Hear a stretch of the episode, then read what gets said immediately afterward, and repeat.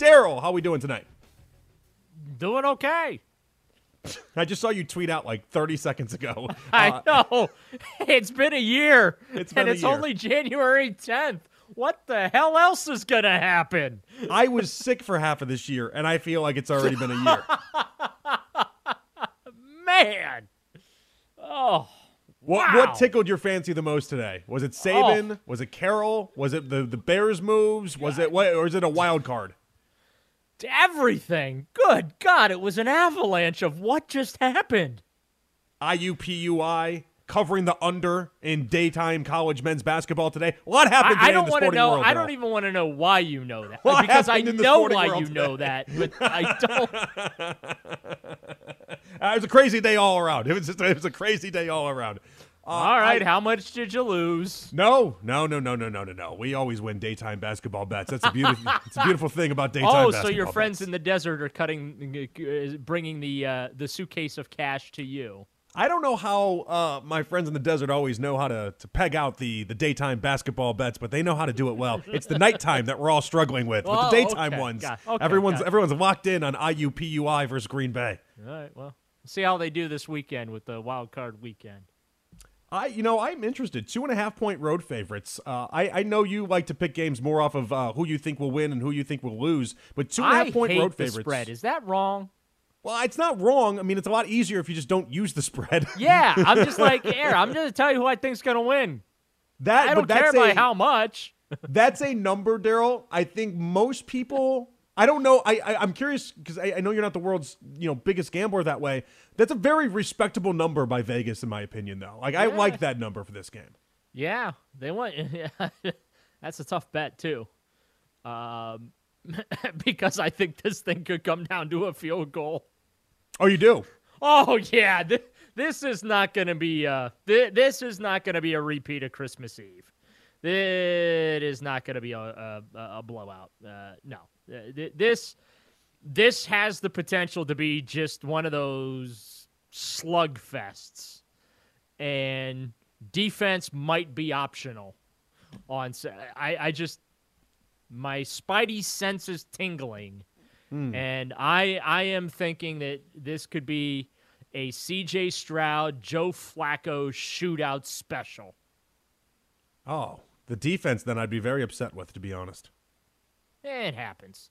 It does happen. That's a thing. Good quarterbacks, they have these type of Yeah. games where they just take care of good defenses. They, I mean, been few and far between against like the Browns this 4,100 yards. He's only Yeah. thrown five interceptions against 23 touchdowns. Like, dude has been lighting it up. Protects the And football. Mm-hmm. here's the thing: he's missed time. He hasn't even he didn't even play the full schedule. No, if among qualified quarterbacks, he actually leads the league in passing yards per game. Right. So what's that tell you? Yeah. Uh, you did mention you think it might come down to a field goal or not. I tell me what you know about Riley Patterson. I, I think his story is incredible, Daryl, and I, I didn't really dive into it too much until earlier today, and I don't know why I didn't. I just didn't. Uh, he really was not. He was not a bad kicker in Detroit by the slightest bit. Now he didn't hit a lot of fifty plus yarders, but he only missed two all year. It's very rare that you see a kicker not you know get cut, lose his job while not missing kicks. Yeah. Um, and as uh, Bubba Ventrone pointed out today, too, we all forget he made the game winner in the wild card last year at, at the buzzer. Yeah. So he he's been in, in pressure situations, and, and that's why the, the Browns feel uh, comfortable with him uh, filling in for uh, Dustin Hopkins here. So, uh, but yeah, um, I I don't think this is going to be a uh, I don't think this is going to be an easy watch for Browns fans. I think this is going to be a real tough game. I, I still believe the Browns are winning. Don't get me wrong, but I I, I think the Texans are going to get their money's worth on Saturday as well. Let me stay with Patterson for just one, one more second here. I, I just I'm curious what the confidence level in Patterson will be by Stefanski. It felt like at the end of the year, you know, Hopkins was Hopkins made a 58 yarder. He was eight for eight from 50 plus. Uh, the the confidence in Hopkins and Stefanski's belief in Hopkins it grew exponentially. And I, I don't know that I've seen in the time that Stefanski's been here him have that much confidence in a kicker. A lot of times Yeah. it felt like he was always ready to go for it, always ready to go for it and be aggressive. But that confidence it, it grew what do you think the confidence level with Riley Patterson will be? What, what am I looking at for this weekend? Uh, I think we might see some four down territory on Saturday. I think so too. Yeah, we, we might get old version of Kevin Stefanski here, right? Yeah, yeah. Um, I I would probably say 45 in, uh, kick it, but anything uh, outside of 45 yards, I, I could absolutely see Kevin Stefanski going four down territory. Yeah, which I think that's. I mean, uh, within reason here. Like if it, if it's like fourth and ten, you know, or you know, fifteen or something absurd like that. But yeah, I, I think if it's you know fourth and short, less than five, um, I could see Kevin going for it.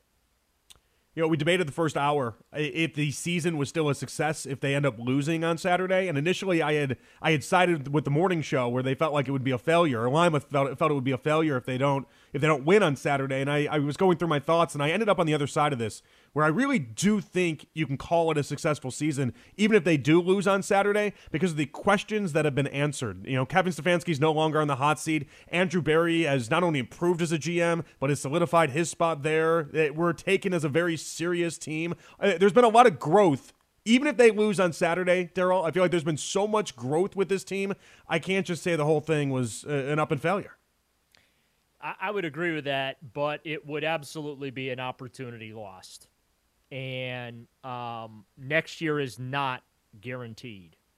And uh, there's no assumption that Deshaun Watson's coming back and he's going to play at an elite level. And this this team is going to be where Joe Flacco has been able to get him uh, down the stretch. Okay, so you're right, not a failure. That's too strong of a word, but maybe disappointment. I, I think that would be a fair way to characterize if the Browns aren't able to to uh, book a flight somewhere next weekend uh, uh, with a win in Houston. But um, yeah, I, I, would say it would be dis- it would be a disappointment, not a failure. Um, and uh, because I just I, I feel like this is their shot. They got a shot. They got a real legitimate shot here, and you got to take advantage of that because again, Next year's not promised at all. And you just can't assume, well, the Browns will be back next year. Deshaun's going to be healthy. Chubb's coming back. Conklin will be back. All these guys that got hurt this year will be back. They're going to be locked and loaded, ready to roll. That, don't know how these guys are coming back from injury, number one. And, and again, number two, uh, you know, just look at 2020, right? I mean, um, that, that looking in the rearview mirror was disappointing. They had a shot in 2020 and couldn't capitalize – uh, in Kansas City, right? Um, mm-hmm. And then it took them two years of uh, some pretty tangible misery, right? Uh, you, you, go eight and nine and, and, and seven and ten, um, and, and, miss out on the playoffs when you were expected to be back there. Uh, yeah, so they got a shot, and just man, it would be real disappointing if they're unable to capitalize on it because they got a really, really good football team.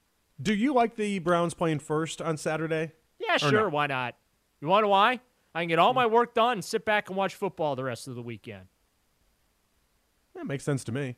I, I just I wonder for for like you know for fans though I wonder if they want to if they if you watch if you watch and they lose you don't want to watch football for the rest of the weekend but if you watch and they win then you want to take in everything and then and then it's all just gravy and you watch these right. other teams fighting and clawing and you're like this is just awesome yeah because you already got yours in the bag exactly I do think I'll change my mind, by the way, if they end up winning this game. I, and I haven't made any big statements on it. I heard the clip going around uh, with you in the morning show. If they end up winning this Wait game, minute, what clip with me in the morning show? It was it was the clip of you guys talking about whether or not you need to root for the Steelers. Okay. And I tend to agree with you. Where I, at this point, if they end up winning on Saturday, and then I can find a way where they don't have to take on the Ravens in round two, that's that's now my rooting interest. Oh, I totally rooting for the Dolphins and the Steelers this weekend. Hundred percent rooting for those two teams. Yeah, like why wouldn't you?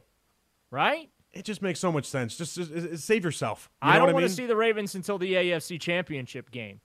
Ideally, yeah. And then, because yeah. then Oh, that gets real juicy. you know what I'm saying? Like, it, it, just, it, you know, the opportunity to deny the Ravens a trip back to the Super Bowl. Joe Flacco going into Baltimore and ripping the AFC championship from them. Like, come on, right? That's what dreams are Brown- made of. It, it, Brown's it is, first yes. trip to the Super Bowl's out in Vegas, baby. I mean, it doesn't get any better than that. That that's a dream come true. So 100%. yeah, I don't I don't want that to be in the I don't want that to be divisional round. No, no, no, no, no, no, no, no. Eh, Let's save the let's save the Ravens for the uh, the AFC Championship Talked game. about all year. Really, No, focus really twist the knife. You know what I'm plays in the saying? games, What other game those interests you this weekend? I'm You uh, just curious to now. What other game are you Uh, are you, are you interested in Goff versus Stafford? And, and you talk about these revenge Oh games. yeah, I effort every play absolutely to, am uh, interested in that one. Uh, and I, I I saw the quote today. they're not going to be they're not going to be not much nostalgia for me. They're not they're rooting for me. They're I'm the bad guy. well, and, and his his so it was weird. Last year they did all sorts of like Detroit Rams stuff, or two years ago when the Rams were going to the Super Bowl, it was like they did Detroit Rams and bought all these like Detroit Rams Stafford jerseys, and then this year Kelly. Matthew's wife is doing her podcast and she's just lighting up the fan base. and then she's complaining because the Lions won't give her a suite and all this stuff. And it's like, it's just, it's hit, it's hit a crazy level, Daryl. Uh, I know, um, but yeah, I I would have to say Lions Rams is obviously extremely uh, appealing. Um, I'm going to look forward to watching the Dolphins probably get frozen by the uh, the Kansas City Chiefs. It's supposed to be like minus 30 in Kansas City this weekend for that game. Uh, uh, st- uh, Buffalo, I think, is going to beat the Steelers, though. Uh, I think it's a moot point rooting for the Steelers at this point. Uh, Yeah. because I, uh, I I think Buffalo uh, might stomp them pretty good. but uh, and then on the NFC side, look, um, Green Bay Cowboys is always a a, a scintillating matchup, right? Uh, and then I, I want to watch Baker Monday night. You know, I'm I'm happy for Baker. I you know I know there's some Browns fans that you know to hold a grudge or whatever. Look, Baker Baker got to help get this thing back on the tracks here.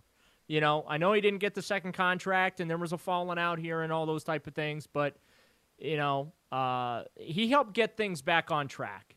And um, I, I'm ha- I'm I'm happy that he went down to t- you know was able to land in Tampa Bay after bouncing around a little bit uh, with you know Carolina and the Rams. Goes down to Tampa Bay, uh, wins the division there, has the Buccaneers uh, back in the playoffs in the post Tom Brady era. Good for him. So I'm looking forward to watching that game Monday night as well. There, like th- this whole weekend, man. Um, I, I'm gonna be a uh, vegetable sitting in my recliner, just uh, staring at my 70 inch television. That's the best way to do it. Daryl, I wish you the best of luck in, in sitting and becoming a vegetable. And we got to talk, though. We'll talk Saturday in the pregame show. You got a lot of work to do after uh, before you get a chance to sit down and really, really soak it all in. But uh, I I wish you the best in that, and I'll talk to you Saturday. Thank you, Daryl. Look forward to it.